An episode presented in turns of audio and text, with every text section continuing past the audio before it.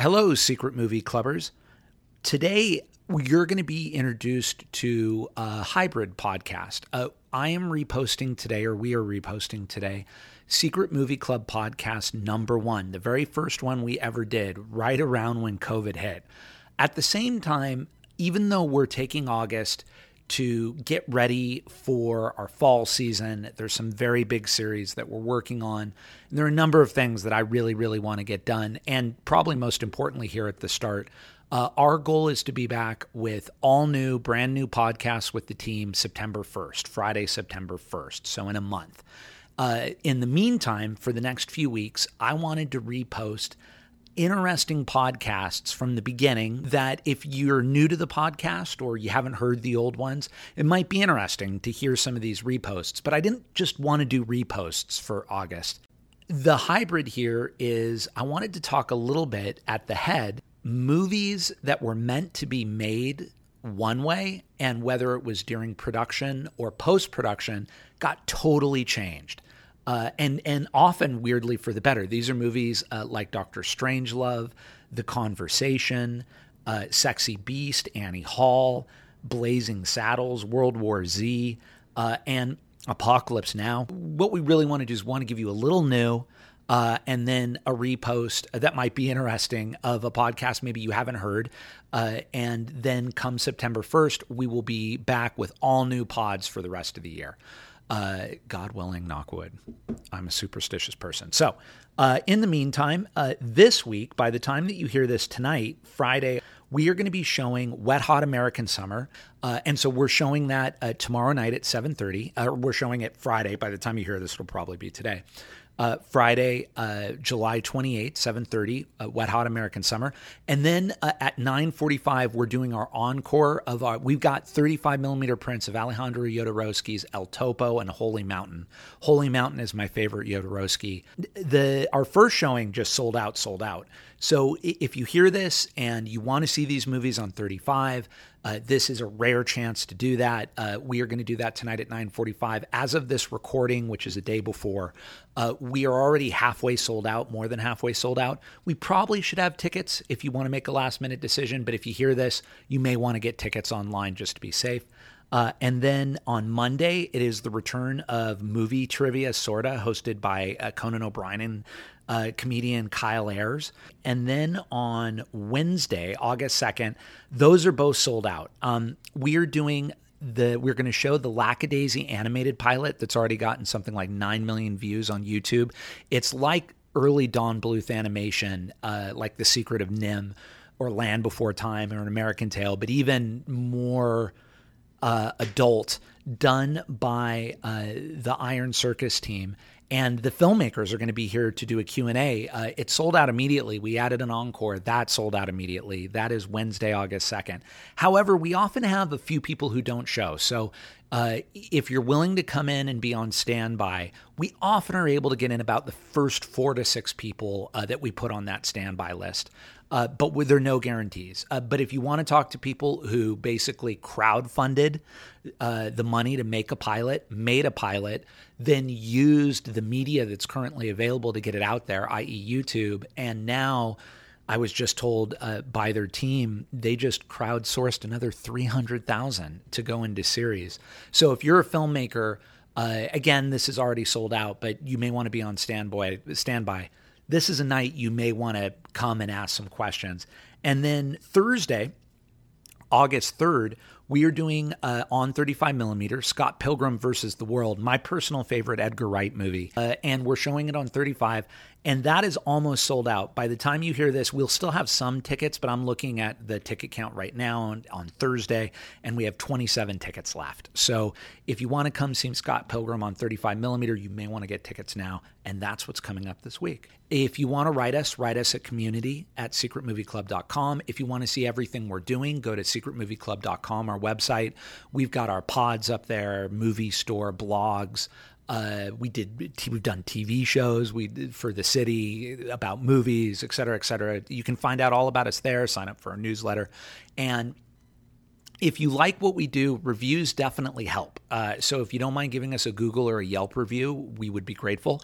Uh, and if you like this pod and you can give us a Spotify or Apple Podcast review, uh, the, those are greatly appreciated as well. Okay, now for real, moving on.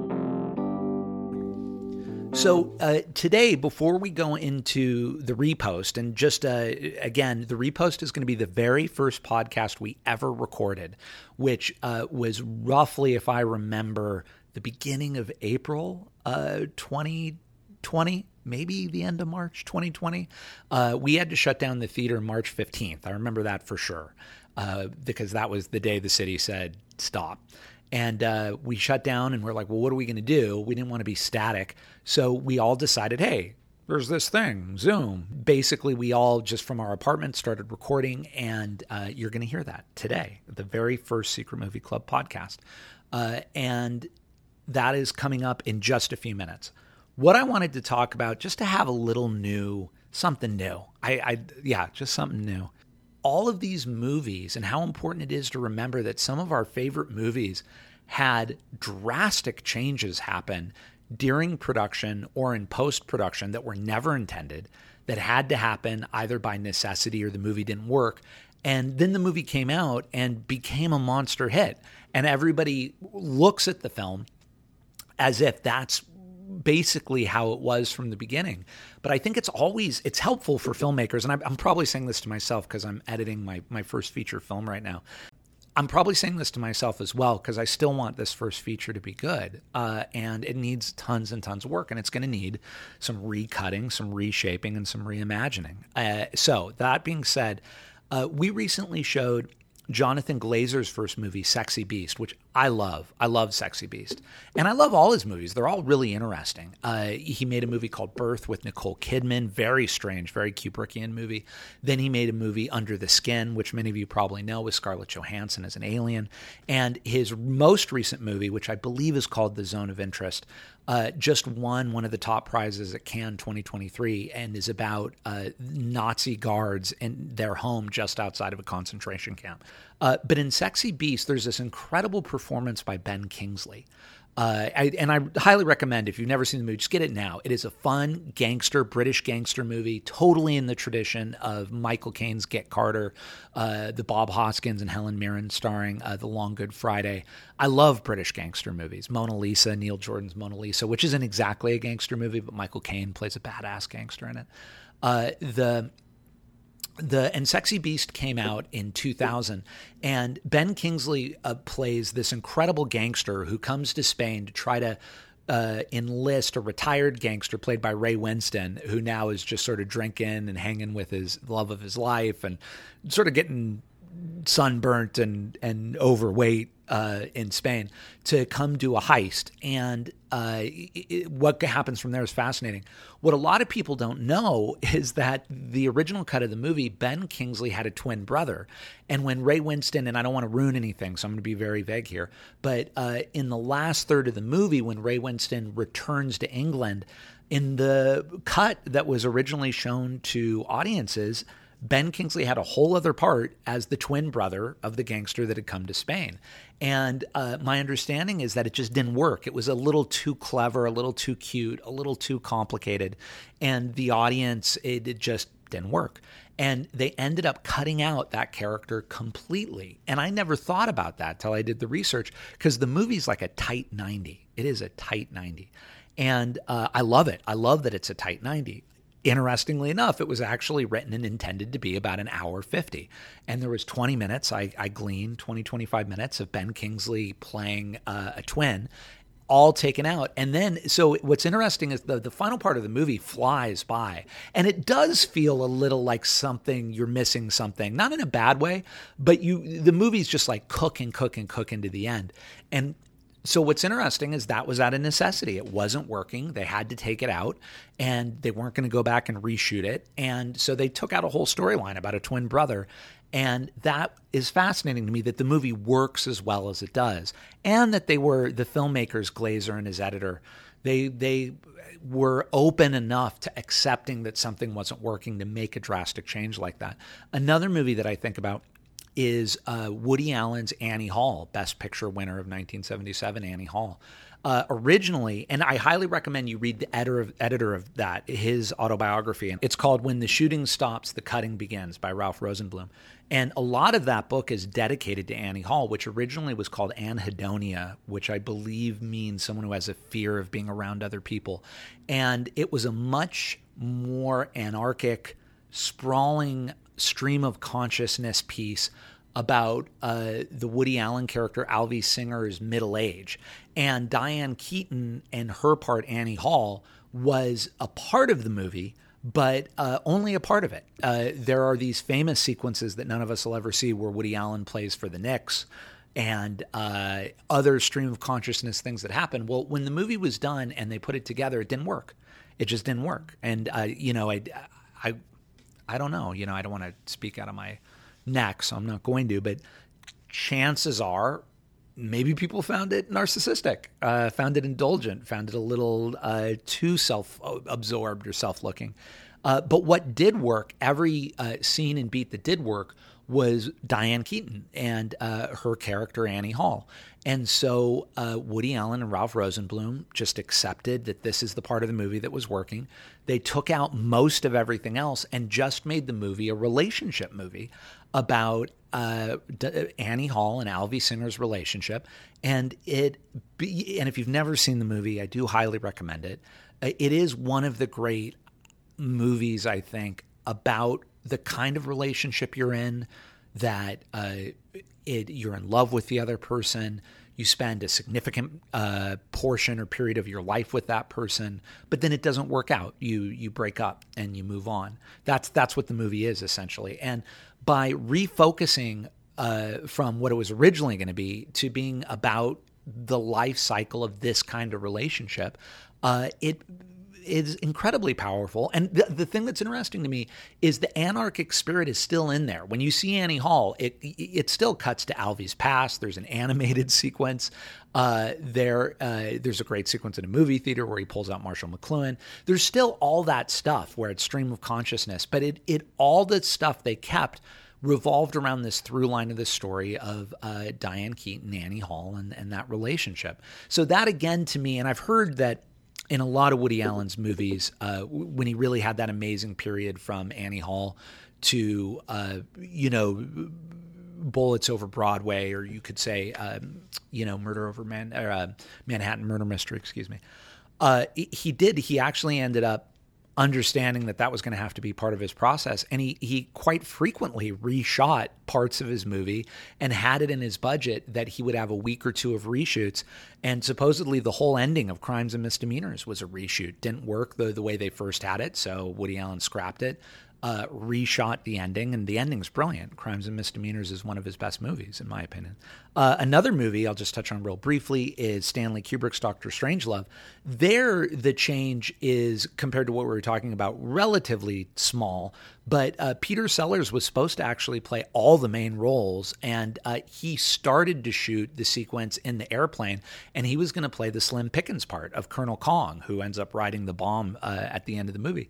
And um, I, Peter Sellers, as I've read it and heard, it, that was the one role. He still plays three roles in the movie: uh, the president, uh, uh Captain Mandrake, and uh, Doctor Strangelove. But he just couldn't. He, you know this. Um, good old boy American colonel, he just couldn't nail it. Um, and maybe because he was British, maybe he just didn't feel it. Uh, he hurt his ankle in the movie uh, during the shoot, and uh, he just told Kubrick to cast someone else, and they cast Slim Pickens, uh, who you can. You, it's hard to imagine anybody but Slim Pickens now in that role, and his iconic riding the bomb down like it's a bull, and you know, Yahoo! But that's something where Kubrick originally wanted Peter Sellers to do it, and uh, because uh, Peter Sellers turning an ankle or breaking an ankle. We got Slim Pickens, and and Kubrick went with it, and it probably worked out for the best. Uh, you know, more recently, uh, there's World War Z, the Brad Pitt starring uh, zombie movie, and what's interesting to me there, same thing. They shot an ending that was more of a big budget, as I understand it, zombie attack on the Kremlin in Russia you, thousands of CGI zombie extras, and it did not play. It was too busy, too digitally busy, didn't land. Felt weirdly anonymous, weirdly bland. So they brought in Damon Lindelof of Lost and Watchmen and, you know, amazing writer. And he said, well, let's do the exact opposite. Let's make the ending about finding the, you know, patient zero, the first zombie. Uh, and let's make that in a lab. And it's Brad Pitt in a lab with this one potential zombie patient totally the opposite. So instead of this huge big budget movie getting this huge big budget climax, they go Hitchcockian, two people in a lab, and it worked. Uh, and it's interesting that Damon Lindelof probably had the intelligence as a writer to say, well, what's not working is it's been big the whole time. Let's go contrast and go small. The I'm also thinking uh, Francis Ford Coppola has two great stories in the conversation, which I, I I always I'm torn between Conversation and Godfather 2 is my favorite Coppola movie, but I love them both probably co-equally. In the conversation, Coppola and Walter Murch, his uh, editor and sound guy, talk about how they weren't quite landing when Gene Hackman realizes he's misunderstood the if you've never seen the movie Gene Hackman plays Harry Caul, this surveillance expert who's great at recording people without them knowing it. And he gets very paranoid because he believes he's been hired for a job where people are going to get killed. And this has happened to him before and he wants no part of that. Doesn't want blood on his hands again.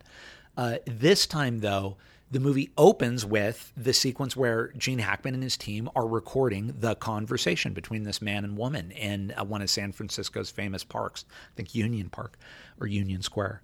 And the they just the movie and how are we going to communicate this psychological realization Gene Hackman has he's made a mistake and Walter Murch if I'm telling the story right was listening to all the line readings that Cindy Williams and Frederic Forrest had in the conversation. And there's this one line he'd kill us if he had a chance. And Walter Murch just happened to come across the one time the two of them said it differently. And they said, well, he would kill us if he had a chance. And supposedly that was like, there it is. They're going to kill him. Sorry, spoiler. Um, and uh, they put it in, and it worked, and the audience got it. And Francis Ford Coppola said that was totally not intended. Uh, it was a discovery in post production. And the final story is Apocalypse Now, one of the most famous. When Coppola hired Brando, he I don't know why he thought this, uh, but he thought he was going to be getting 50s or 60s lean Brando who would pass as a, you know this amazing Colonel Colonel Kurtz, you know, lean fit general.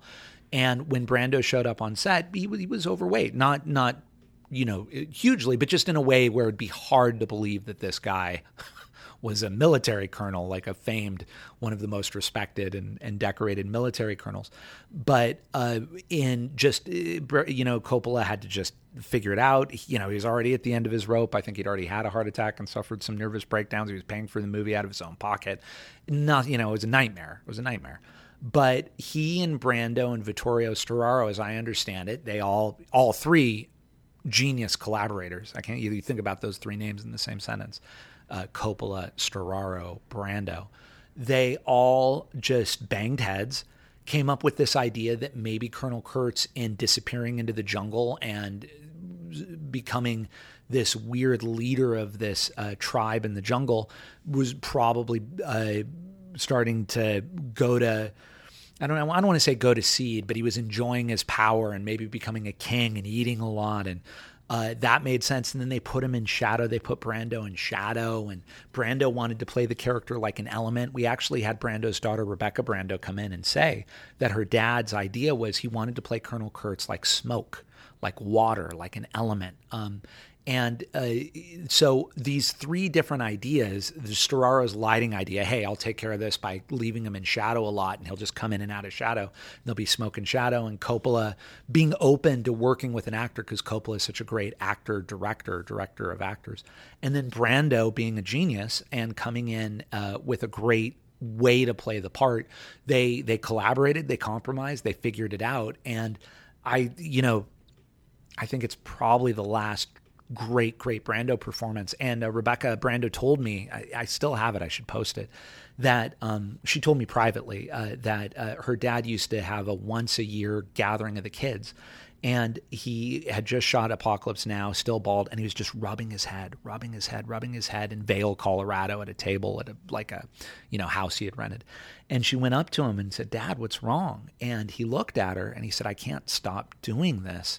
Uh, and he said, "Rebecca, this is the last time uh, I do a role the old way. I just can't do it anymore." Uh, and I think he was responding to the method uh, what he did to get into the character. He couldn't shake the character. And it was just, he was done. He'd given 30, 40 years of his life to doing it that way. And it was just so draining. Um, and that was always a fascinating story.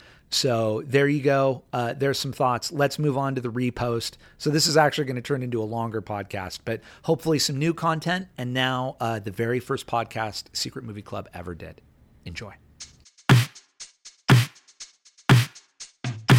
I'm actually going to start recording now because I'm an editor and anything is gold. But once we officially start, we haven't officially started, Edwin, uh, please keep swearing to like non existent or a minimum.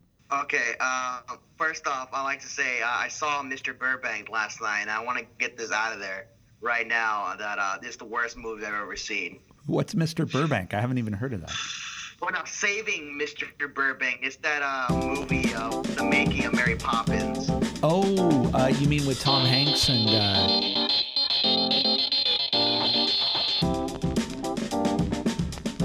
Welcome to the Secret Movie Club podcast. Uh, my name is Craig Hammill. I'm the founder programmer of Secret Movie Club. We've got the Secret Movie Club team with us today. Uh, guys, let's do an introduction. Let's go. Yeah, who, who wants to start first? Who do we have on the podcast? Why don't we do seniority? Okay, well then by order of joining, which would be Daniel first. Go for it, Daniel. Hello, I'm Daniel Ott. Hi, I'm Connor Lloyd Crews. I'm a Taurus. I'm uh, Edwin Gomez, uh, impressionist. Known, I do impressions of people. Okay, give us an impression right now, Edwin. This uh, this coronavirus is not going to keep it down, Craig. Ain't going to keep it down. You've been beating that Bruce Dern impression into the ground, Edwin. no, there you go. You've got uh, Daniel, Connor, Edwin, and myself. Only, only man to kill John Wayne. Friend, what movie? I- Oh, I that's right. that too. What was that movie called? The Cowboys. The cowboy, yeah. Okay. I don't remember. The uh, I want to welcome you, Secret Movie Clubbers. Uh, this is our first ever podcast recorded in the time of coronavirus. We are recording this March 25th, uh, 2020. So maybe this will become some kind of document for the future. Maybe not. I just want to first start off by wishing everybody out there, all the Secret Movie Clubbers, and just everybody the best. I know everyone's just figuring this out as we go week by week. I'm going to make just a few quick announcements. We're going to jump into our main topic. Our main topic today is uh, your personal top 35 movies. For the last two weeks, since we've all had to stop movie screenings, for anybody who listens to this in the future, uh, basically the coronavirus has hit the United States and the entire world.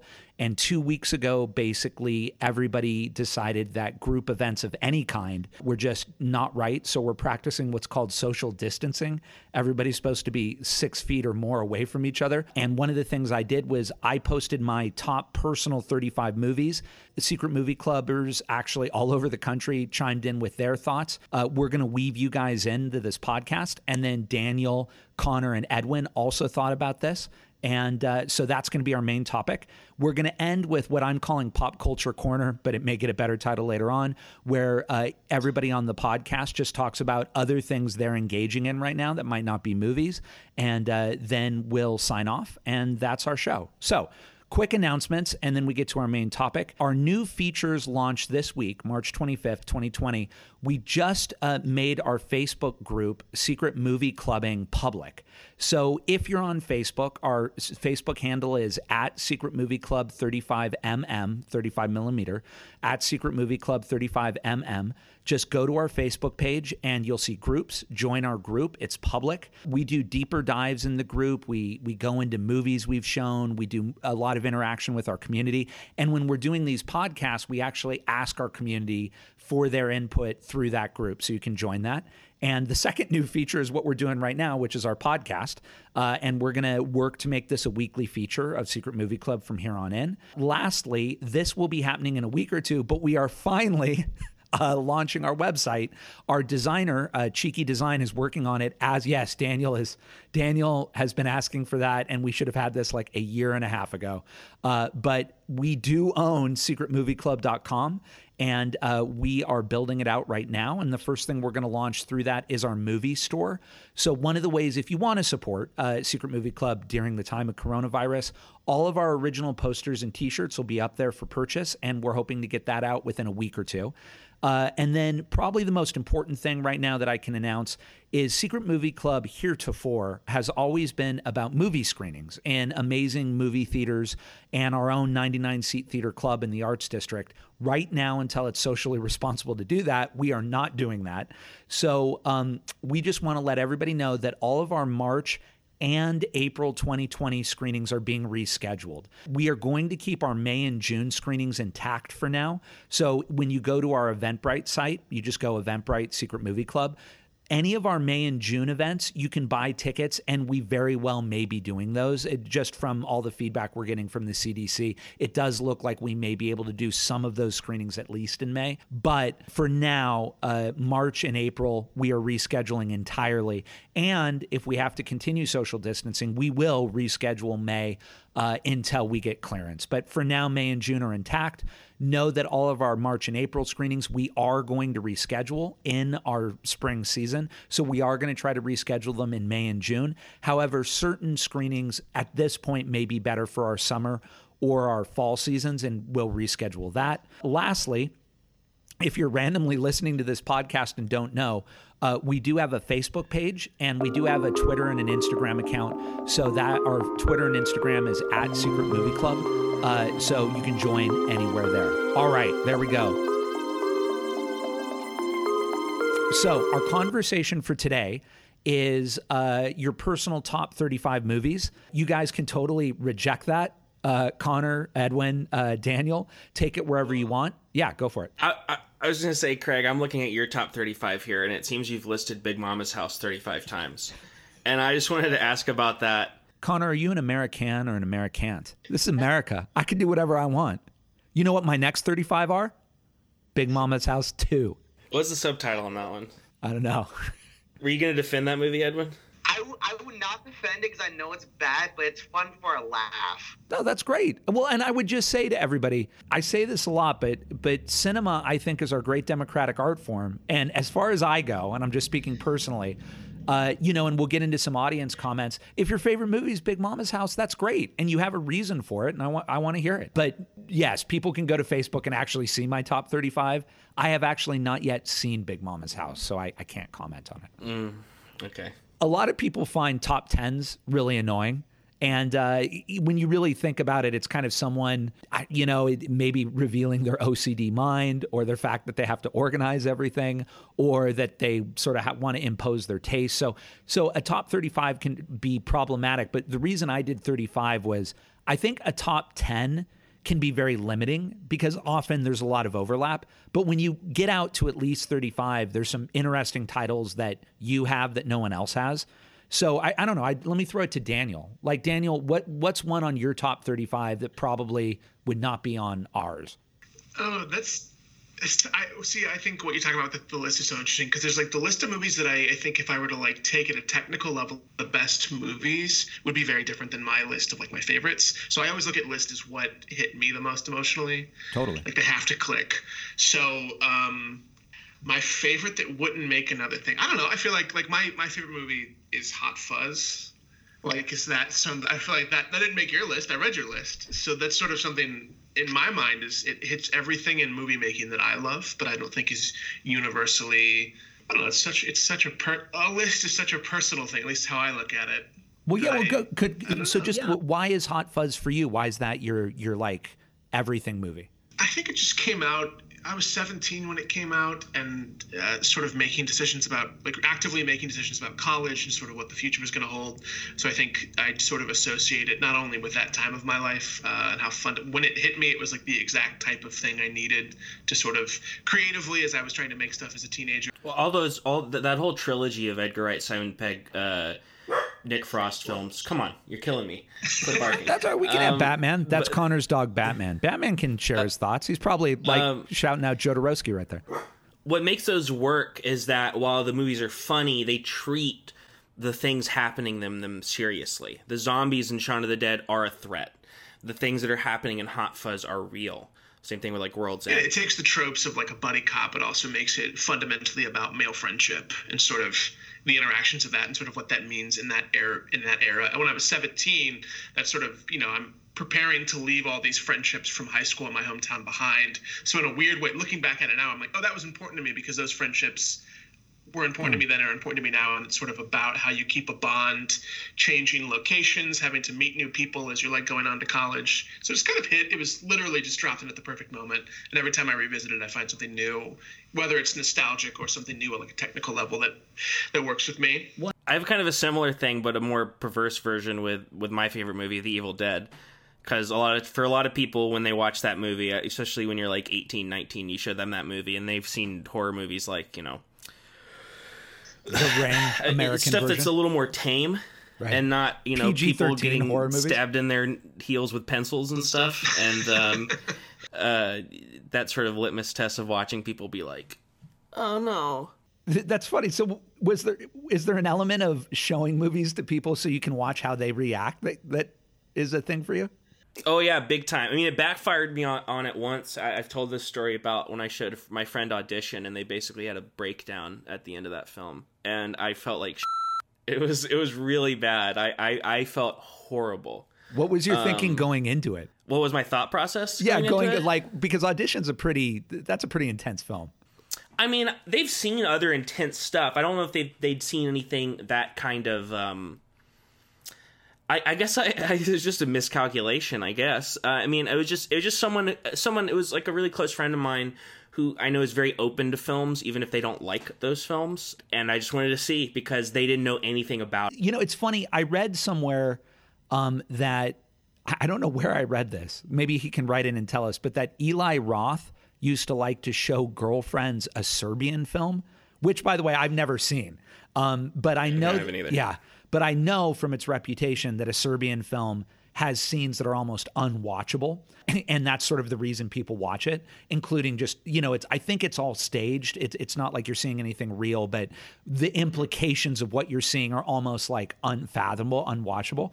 And when i heard that that did sort of make me realize something about my reaction to cinema which is i love I love movies uh, that that do anything, and I'll watch anything if it has artistic merit. But I don't think I would show somebody something as a litmus test of like if you don't watch this then we're done or like if if if I show you this and you can't get through it I'm judging something about you like that I'm, and Mr. Roth, if you ever want to write in or, or tell us your thought process on that, I'm totally not judging.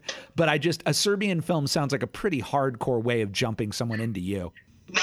I've seen a Serbian film, and let me tell you, that's that's a movie I'm never ever watching again. Oh, there you go. So you may be the only one of us who saw it. So Edwin, it's like crazy, right? It's the most disturbing movie I've ever seen in a movie. I mean, I've seen Salo, I've seen Cannibal Holocaust, I've seen some pretty messed up movies, but I think this is the one movie that really hit me hard, saying, "Why would you do this?" Like why would you do that? Like, there's some like some hardcore scenes in that movie that really got me like, what is wrong with you? Why would you put this in a movie? So there you go. It's it's I think but for some people that's what they love about movies is they love that movies do scenes that you shouldn't do and maybe that's Eli Roth's thing. I, I don't know. I should I should clarify. I don't show people as a litmus test like if you can't handle this I'm done. It's more of an experiment as if I'm a scientist. okay. okay, thanks for the clarification. Yeah. So let's go uh, to our first audience participation. The first comment that actually got going a whole thing was Laura Bamberg uh, wrote this. I'm fascinated by the idea of a top 35 personal movie list. What exactly does personal mean, though? I have so many different reasons for liking films and separate out my favorite films into different buckets. For example, I rewatch Bill and Ted's Excellent Adventure pretty regularly and I love it, but it goes in a completely different bucket than my top films. So I kind of wonder what criteria people will use. And I, I think that's like a totally valid point uh, which is why I called it my personal top 35. Th- these are just the ones that resonate the most with me. But I think if your favorite movie is Bill and Ted's Excellent Adventure, that's great. What do you think about what Laura said? Any ideas? Like, should we just separate out movies into different buckets? It's, it's tough because I think you don't. The, the list is such a, a personal thing, and there's people. I, I have friends who cannot do a list. Like it is, it is anxiety inducing the concept of having to list things. And I get that because you're sort of, especially if you're publishing it to social media, because it becomes this sort of staple of like, at this moment in time, here's everything that I thought. But a day later, it's different for me. Like I, I make, you know, a top 10 of the year, or I, I did like a top 100 of the decade. And the second I posted it, I was like, oh, I forgot this. And that would have been this spot. Totally. And the totally. And Edwin, I just realized, uh, What's a movie yeah. on your top 35 list? Hit us. Under Heaven's Gate, which is better than any other movie that's ever been made in the history of cinema. So take that. That sounds like the one you should uh, talk about then. Yeah, why is Heaven's Gate better than any other movie made in the history of cinema, Edwin? Well, when I first saw it, when I heard about it, I, I like I knew I wanted to watch this movie. I was desperately finally until I found it in Amoeba. Took it home, I watched it, and like, holy crap, this is the most greatest thing I've ever seen even though it's got a bad reputation. Uh, Michael Cimino was insane. He fired Willem Dafoe. He blew up horses. He filmed a live uh, chicken fight, and it has some of the most beautiful cinematography shots in all of cinema, and probably one of the best scores ever written for a movie. This is like who is the composer? Who is the composer on Heaven's Gate? David Mansfield. And you just dropped a trivia bomb that I'm fascinated by. Who is uh, Willem Dafoe going to be in that movie? he was he was supposed to have like a like a like a like a story. I guess Michael Cimino did not like him, so he completely cut him from the movie. But he's still in the movie. He has like like like two or three lines, but he got completely cut out of it for some reason. I don't know why. But that's great. I I, I just wanted. His dick is too big. what? Willem Dafoe has a famously large hog. Sorry, back to this. Is that true? yeah. We're, we're getting all sorts of movie. I didn't know that. Thank you, Connor. That's movie trivia I, I did not know. I want to say something. If I could say something about Edwin, Edwin, I just want to shout you out. Edwin, every yeah. single day we do a screening, basically tries to coerce me, blackmail me, or cajole me into showing Heaven's Gate at either the Vista, although now you kind of try to force me to do it at the Movie Palace at the Million Dollar Theater. And I respect that passion. If you think about it, it's, an epic film. It's one of the great epics of all time. It needs to be shown on a big screen with a big audience, and it needs to show its insanity on a big screen because that's how beautiful that movie is. But I've said this a lot, Edwin. I, I actually really admire Heaven's Gate. I agree with you. I think it is it is a really good movie. I just don't think it's a great movie. It is a great movie. It's one of the greatest ever made in the cinematic history of motion picture. Okay, well, there you go. One movie that uh, I wrote about, and I know a lot of people love this movie, uh, but a lot of people also I feel haven't heard about it. Is uh, Salvatore Giuliano, which is an Italian film from 1962, and one of the things about that for me was that I didn't see that movie until a few years ago, and I had, I think I had read that uh, Coppola was influenced when he did Godfather 2 and Scorsese, that's on his top 12. And uh, so finally I was like, well, you know, let me watch it. And I, and I, let me throw this back to you guys. I, I want to know if any of you have had this experience. So I, I, it was like a movie I didn't see, I didn't see, I didn't see. Finally I saw it and I sat there in a state of like awe where it resonated with me. Like uh, Daniel, you were talking about Hot Fuzz. I saw Salvatore Giuliano, and the, the thing about the movie is it's about a uh, mafioso criminal in Sicily uh, after World War II. But you, Salvatore Giuliano, a real guy, but you n- almost never see him. You see him in silhouette in one scene, and you see him dead in another, and you see him as a corpse. But the entire film is actually all the ways he affected Italian life and pop culture and Sicily. And so you actually get a sense of him through all these different scenes of different people. And I never seen a movie done that way, but it's shot in this incredible black and white and it keeps jumping different times and it's very nonlinear. I had just never seen a movie made or constructed that way. And that for me, I was like, uh, you know, it, it basically gave me ideas for the form that I may want to do in future movies. So that's why that's on my top 35. Is it something that I watch every year? It's not, but is it something that I think about constantly? It totally is. So I guess I want to throw out to you guys. Do you guys have any movies that that are on your list or whatever that you saw and you were like, that that's how I want to I mean, honestly, movies? just to because I didn't really talk about it earlier, is um, I mean, my favorite film is The Evil Dead. There's just so much weird little ingenuity in that film. Um, I, I know so much about like the behind the scenes, which apparently it was like a f- living nightmare shooting that movie.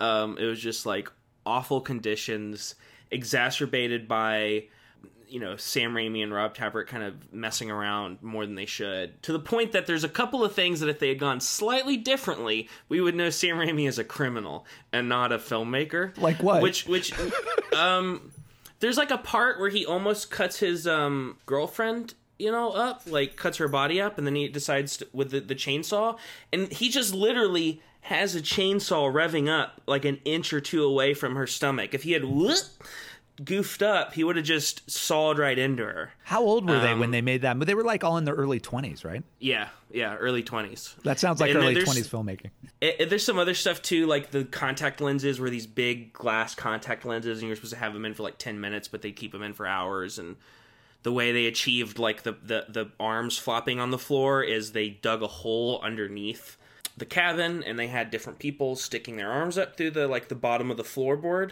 but they would have to keep them there for like hours, and people started having like panic attacks while they were there. Just a lot, a lot, a lot of stuff, but that stuff aside, if you look at like what they were able to achieve, eh, you know, every shot in that movie is specific.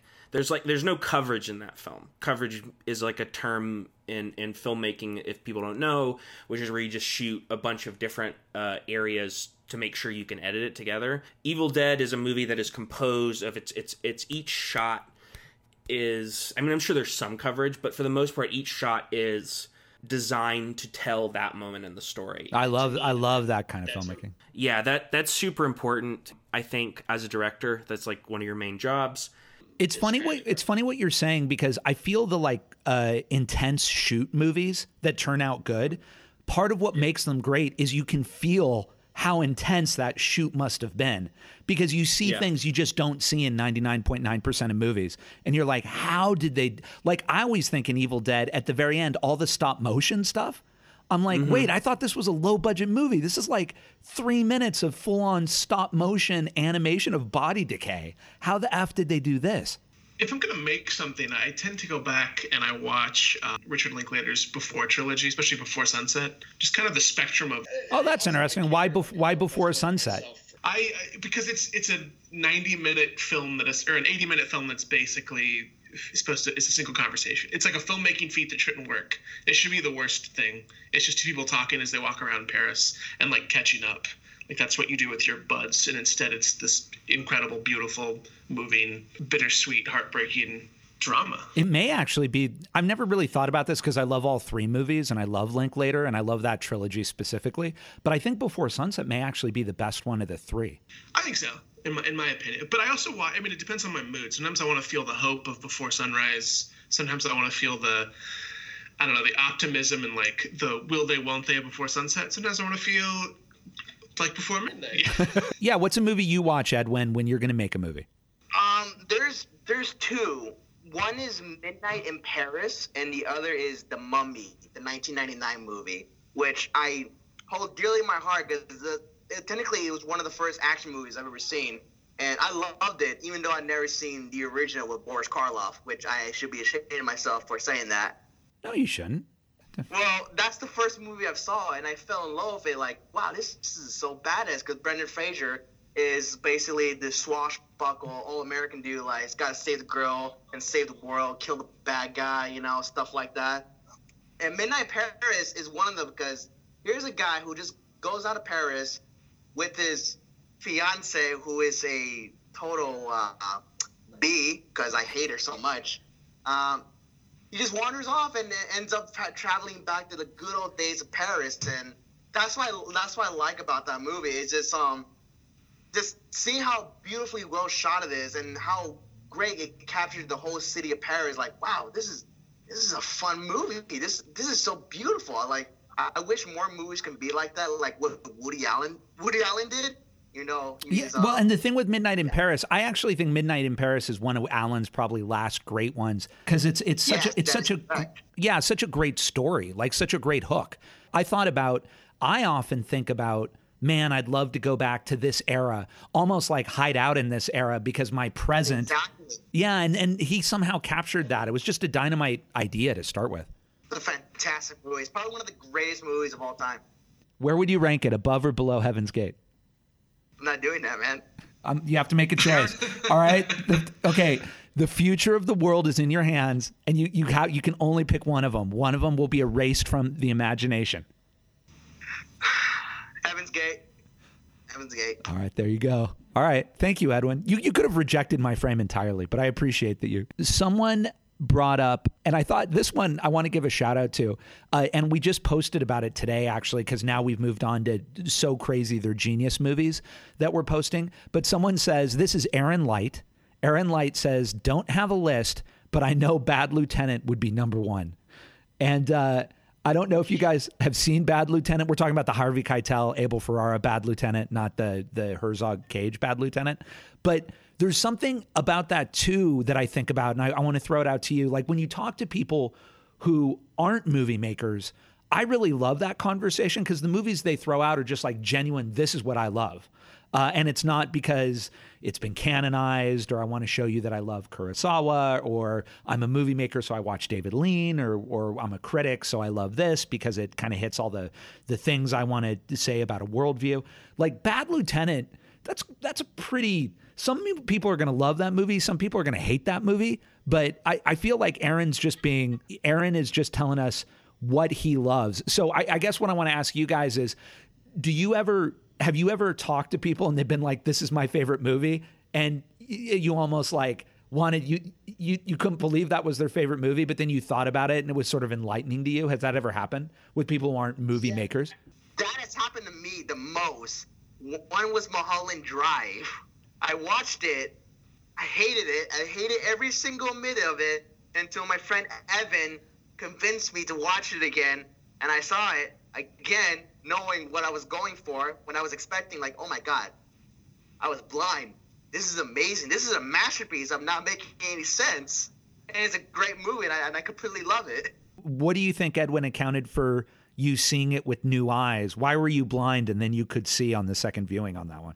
one, the first time I saw it was in a truck with uh, you know, those cars that have TVs uh, in it, and I, uh, of course, I, I had that, and I brought Mulholland Drive with me. I never seen it. I brought it with me because I was getting a chance to watch it. So maybe because I was driving, I was driving with my dad so much, I couldn't understand what was going on, and like, okay, this movie just sucks and boring. You watched But once I- Mulholland Drive in a truck with your dad? Yeah, we were just driving along like uh, on the coast to, like until we hit Santa Monica. I, I, didn't like it because maybe because I was doing that. Uh, what about you guys? Have you ever like someone you care about or you try like whatever? They're just like, hey, I love this movie, and you want to be like, what? But then you think about it, and it sort of helped you think about movies in a different way. I, think we've talked about this, Craig. For me, as a when I was younger, it was The Big Lebowski. People talked about it a ton, and then some some older friends talked about it, and then I watched it, and I was like, "This movie's not funny. Like, what is this movie about?" And then I just kept thinking about it, and I'd hear them talk about it and quote it, and I'm like, "What am I missing?" And then you, I returned to it with them, and just their energy into it, and then suddenly I was like, "Oh, actually, this is pretty great." And then every time it sort of grows and grows and grows, and I'm like, "Oh no, it's it's like probably a masterpiece." And I don't really know why that happens, but in terms of something that someone told me that I didn't believe and didn't understand and sort of shifted, I can't think of one that someone told me that just sort of stopped me in my tracks there that I'd already seen, where I was like, oh, that's that's the one. See, I think I think I'm kind of like the opposite. Where when I hear somebody say something wild is their favorite movie, I immediately am just like, yeah, that makes sense. When it, when someone says something like The Godfather is their favorite movie, I'm like, okay, like sure, like you and you and you and you and you and a thousand other people. And I'm not even dissing Godfather. I'm just saying it's it's you know I I if somebody says like Steel the Shaq movie is their favorite movie, why would I doubt that? That is such a wild thing to say. Oh, that's Especially great. if they have like if they have like a passionate speech behind the why, I get mm-hmm. excited about it, and I'm like, oh, I need Yeah. to revisit that. No, totally. I I think you've hit on something, Connor, because it's it's authenticity. I think I think mm-hmm. sometimes when you're in our community as a movie maker, and, and I want to I don't want to get into the whole thing, but there can be other motives for saying why your favorite movie is your favorite movie. But if someone says Steel, you you have to be like that's just pure like genuineness. And who doesn't like pure genuineness? And uh, I don't know if you mean this, Connor. I guess I throw it to you. When somebody gives me an out of left field thing like that and they're like, you have to see it, I'm actually very inclined to see it right away because I'm like, I never would have thought to see Steel. So, uh, Yeah. I'll, I'll go see it. Why not? Because I never would have done it unless you recommended it. That happened um, with Casey, actually. Let's shout out Casey because we brought it up. So, when Casey Young first started uh, working on the Secret Movie Club team, I think within two weeks or three weeks of him working at the table, he was like, I was like, Casey, da da da, what's your favorite movie? And he's like, Game Night. And I'm like, what, uh, you mean Hell the, yeah. the Jason Bateman movie, Game Night? And he was like, oh, yeah, it's the greatest movie ever made. I'm like, Hell yeah, it is. so there you go. So Edward, I was like, uh, okay. And then uh, Casey came a week later with the DVD and he was like, here's game night. And I was like, you know what? F it. I'm going to watch it. I'm not going to, like, I, to me, game night felt and looked like, you know, probably a really fun comedy. But but something you just kind of watch and veg out to, and and I, I I don't know, it wasn't really on my radar. And then Casey was so passionate about it, and it so challenged my whatever. I was like, no, I'm gonna watch game night because I'm gonna watch if people are passionate about game night. And so my wife and I, Marta and I, watched game night, and I was like, this is really well shot and really funny. And Jesse Plemons yet again is the bomb, and it made me love the Plemons. And I was like, the Plemons needs to have his own award because he's always dope. And I came back and I told Casey, I was like, thank you, Casey, thank you. He's the most most terrifying villain on Breaking Bad. Which I've never seen. I got to see. I've, I've never seen Breaking Bad. I got to see Breaking Bad. Also, the Plemons is in one of the great Black Mirror episodes. I saw the uh, SS Oh, yeah. Mc- McAllister, and the Plemons kills it in that one too. And Observe and Report. Oh yeah, is Plemon is the Plemons an Observe and Report? Yeah, he's he's. I think that was the first thing I ever saw him in. He's like a guy who's not a security guard who kind of like is like kind of being nice to Seth Rogen and starts so starts he starts hanging out with him and like training to be a security guard under him. But he obviously is like kind of like eh, like kind of doesn't really care. Farouk Malik uh, actually just posted this a few hours ago, but he he posted a top ten, and the thing I love in his top ten is the final two, I believe, are Bollywood movies. So he posted uh, Lame, and I've seen number ten, Kabhi Khushi Kabhie Gham. The- I guess I want to throw out to you guys another thing when we talk about our movie lists is sometimes we don't you know, and I think this is just natural to human nature, realize that our favorite movies are just a bit of a consequence of the culture we came up in and the movies that were available to us. But there very well may be movies that we would be like, oh my God, this is on my top 10, uh, but we've just never seen them. Like a lot of people don't invest the four hours into Bollywood movies.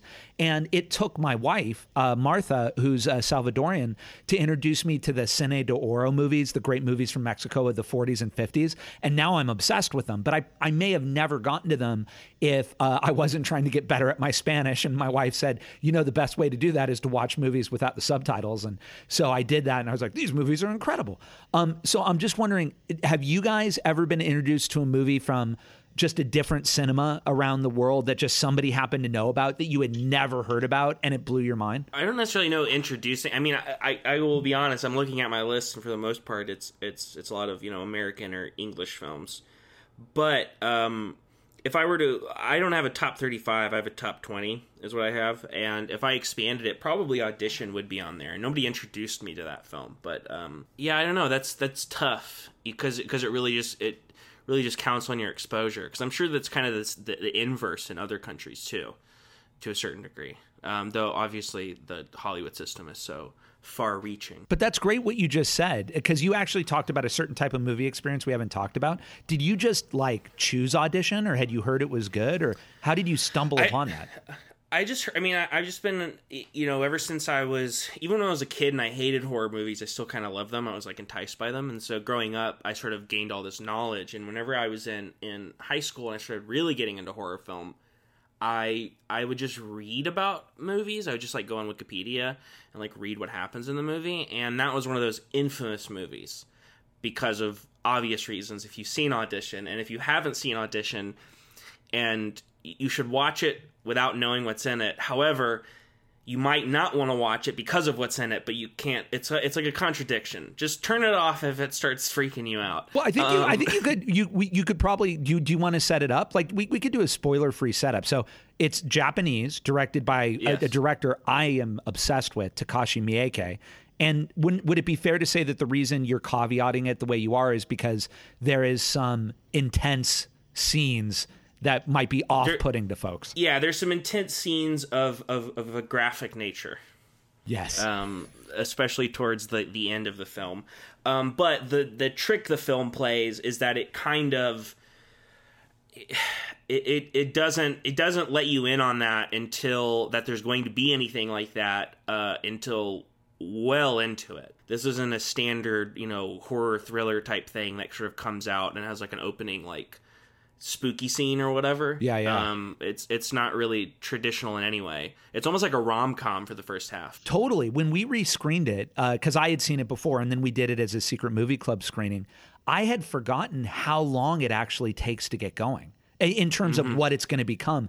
And and like you said, I think that's one of its strengths. Because for a Yeah. while you're like, oh, this Yeah. kind of cute. Yeah, well, it, it, yeah, it, it almost works as a rom com in its first half. It's it's it's a little weird what like the scheme they're doing. the The setup Yeah. for the movie is that this widower who works in like a film advertising uh, type industry, um, his friend sets up a uh, audition where he can sit in and pick out of the the women that are auditioning a woman he can go after and that's kind of the first half of the movie. Yeah, that part it almost there's like a montage where they're doing the auditions and it's kind of like a fun little like montage. Like all the girls are coming in, they're asking questions and stuff and But from a, you know, from a just from a did not to nerd out too much, but from a like a screenwriting point of view, I actually think for me one of the geniuses of the movie is there is a little something in you where you're like, this doesn't quite feel right what he's doing. Yeah.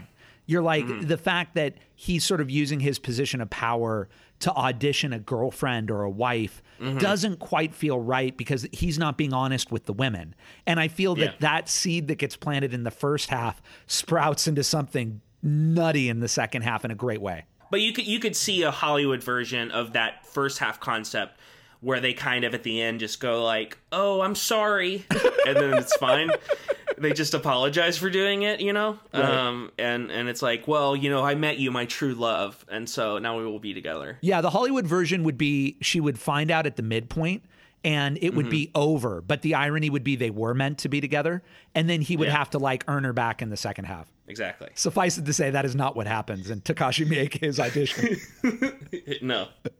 Yeah, when I was a teenager, I was a big video gamer, and I played this MMO. I played Star Wars Galaxies and World of Warcraft, and I played with this group of it was like a clan, a guild, and one of the guys was from South Korea.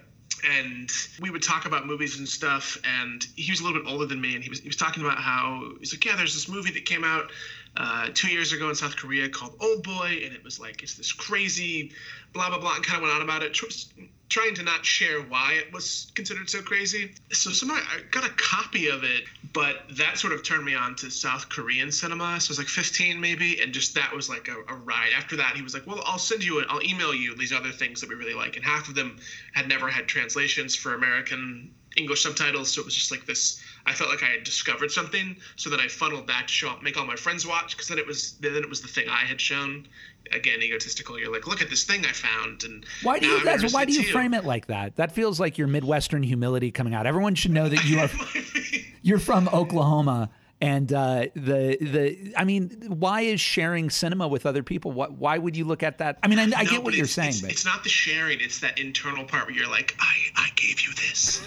This is from me. Like it's a gift, as if you had anything to do with it. But I feel that way. yeah. I'm not super familiar with like Bollywood movies. It's the same type of thing what you said, where it was the length that initially like kind of turned me off to it. But then you watch one and you're like, wow, what have I? Why have I been missing this? Oh no, the dude, Uh-huh. the the so my Bollywood story is I have a, a family of friends, the the Grests, and their mom is from India. She's Sikh, and then uh, I think she's Sikh or Punjabi. Uh, and then um, the dad was American. But anyway, the mom and her family would always just have like all these Bollywood DVDs around. So in my 20s, when I was not married, did not have kids, and like you could literally put on a movie at midnight with your friends and be like, yeah, sure. Uh, I was at my friend's apartment on Alvarado, I remember, just south of the 101, uh, Steve and Chris Grest. And they had this stack of DVDs, and they had one called Koi Mil Gaya, which I still have a real soft spot because it was probably my first Bollywood movie. And it was literally made maybe 10, 15 years ago. And it starts as Close Encounters, it then becomes Forrest Gump. It, it, then becomes E.T. It then becomes Jurassic Park. It has all these Bollywood things. It was like clearly trying to be the greatest blockbuster of all time. And it was directed by the dad, who whose name I think is um, Rakesh Roshan. And the, and if I'm messing this up, I apologize, Bollywood movie lovers, Hindi cinema uh, movie lovers. And then the son is the star, Hrithik Roshan.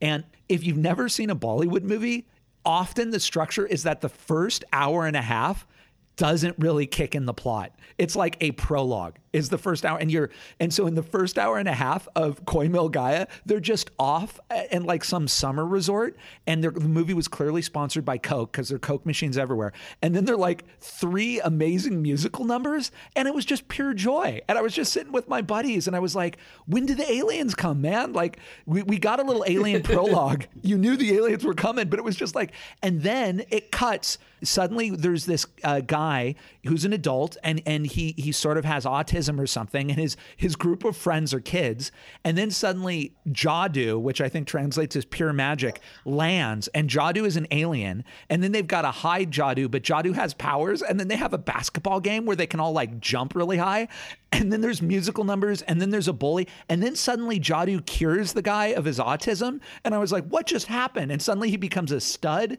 and he has a romantic relationship, and then the government kidnaps Jadoo, and it becomes Jurassic Park or something, and the Terminator, and I was like, I had never seen a movie that was so willing to make tonal shifts like that. Just that I was like, what is going on? And then Jadoo is like a dude in a costume, and then I just had to show everybody this musical number from Koi Mil Gaya where. Jadoo fully creeps up on the guy's girlfriend, has his hands on her knees, and the kids are all singing in their CGI clouds. So that was like a mind blower to me. Then I realized there were other Bollywood movies that are like legitimately amazing in every way. But anyway, that was that was just like that was a mind blower to me. Koi Mil Gaya, y'all. Edwin, how about you? Mine is uh, Man Bites Dog. Actually, that was I think the first horror movie I've ever saw.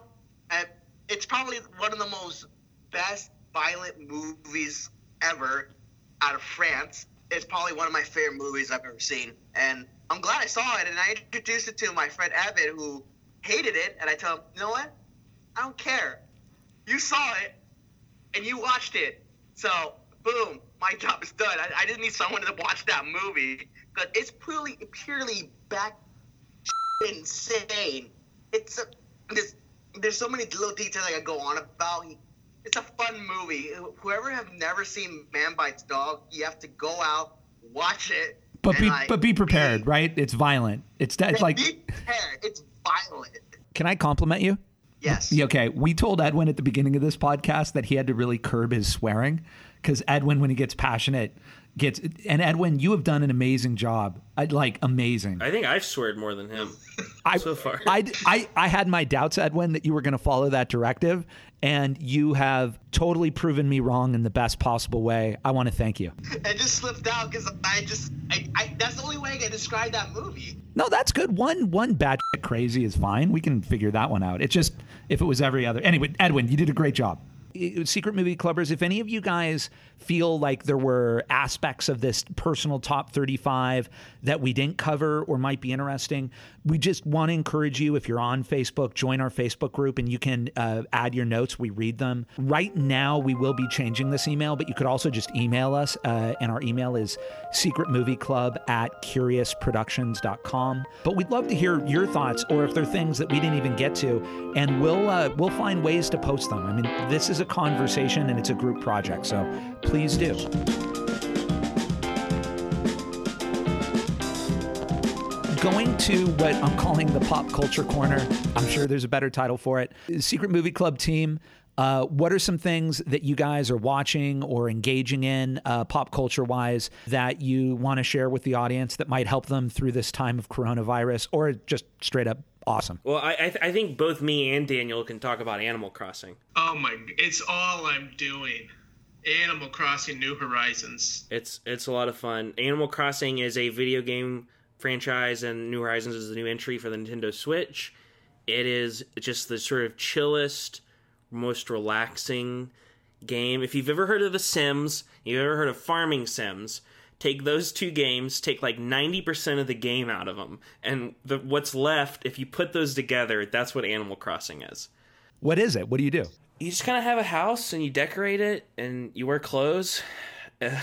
and um, It's so hard to explain it and not sound like the worst thing. It's like a it's like a life simulator. You move to this island and you build a tent and people move in with you, not in your house, but on the island, and you sort of just it, it operates in real time. So every day you can catch fish and bugs, and you can build a museum and you get stores that open and you can start to design stuff and customize your house as like this lovely little experience. And it's a it's a Nintendo Switch game. Yeah, just watch a video. It's it's it's the most just chill vibe. It's it's it's lovely, and you can play with friends. So you can come visit my island. I can go visit Connor's island. yeah, I, we need to do that. I, I my island is my island is named Heck. Oh, mine's Sanford, and I have oranges. Oh, I have oranges also. So Oh crap! I think I have all the other fruits too. We'll talk about this off. Edwin, what about you? What are you engaging in pop culture wise? I'm learning how to cook mac and cheese. Did it a couple times already. It sucks. I don't make it good as I thought, but I, I give it my shot. But one thing I don't do is I don't put it in a bowl. I just take the pot with me and I just go to my room and watch a movie.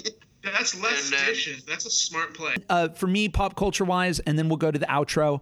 You know, something is one of a, a secret movie clubber who uh, ha- has come to a number of our screenings.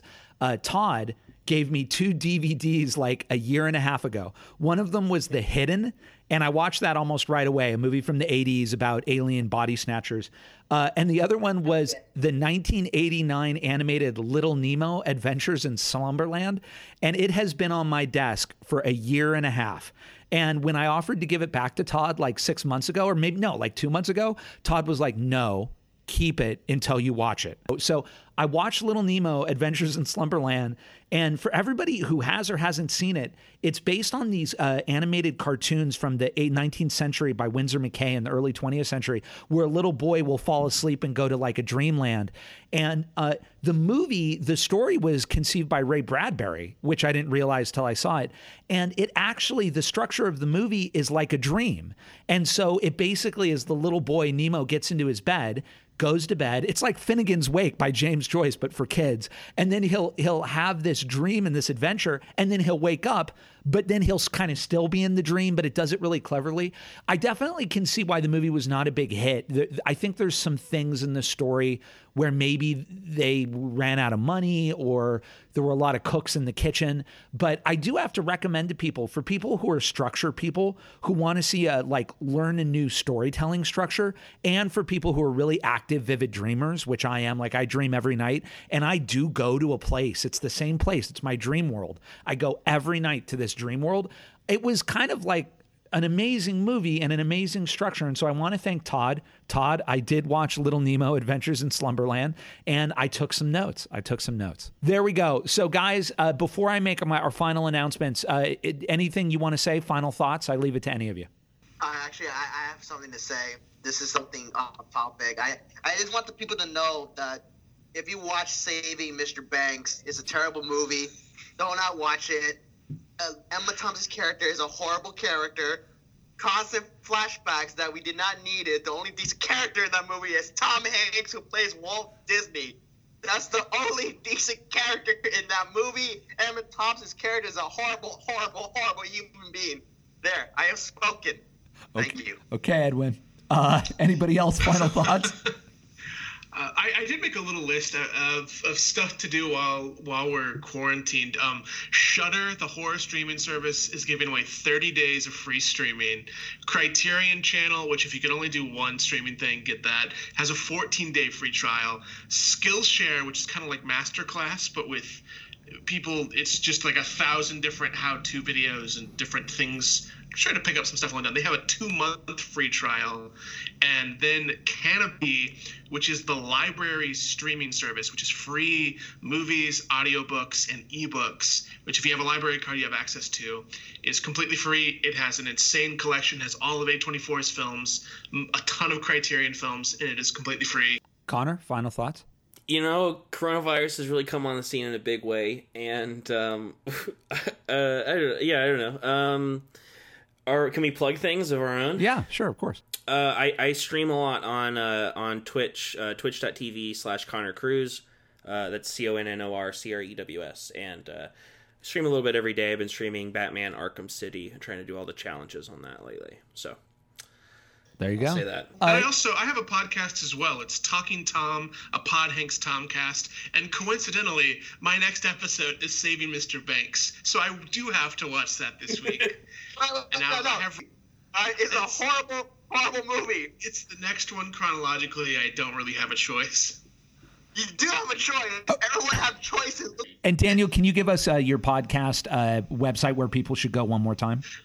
Yeah, it's it's talkintom.com, but there's no G in talking. Or it's podhankstomcast.com. and we're, we're all over the internet. We're on Spotify and I wherever you get podcasts. I don't freaking know anymore.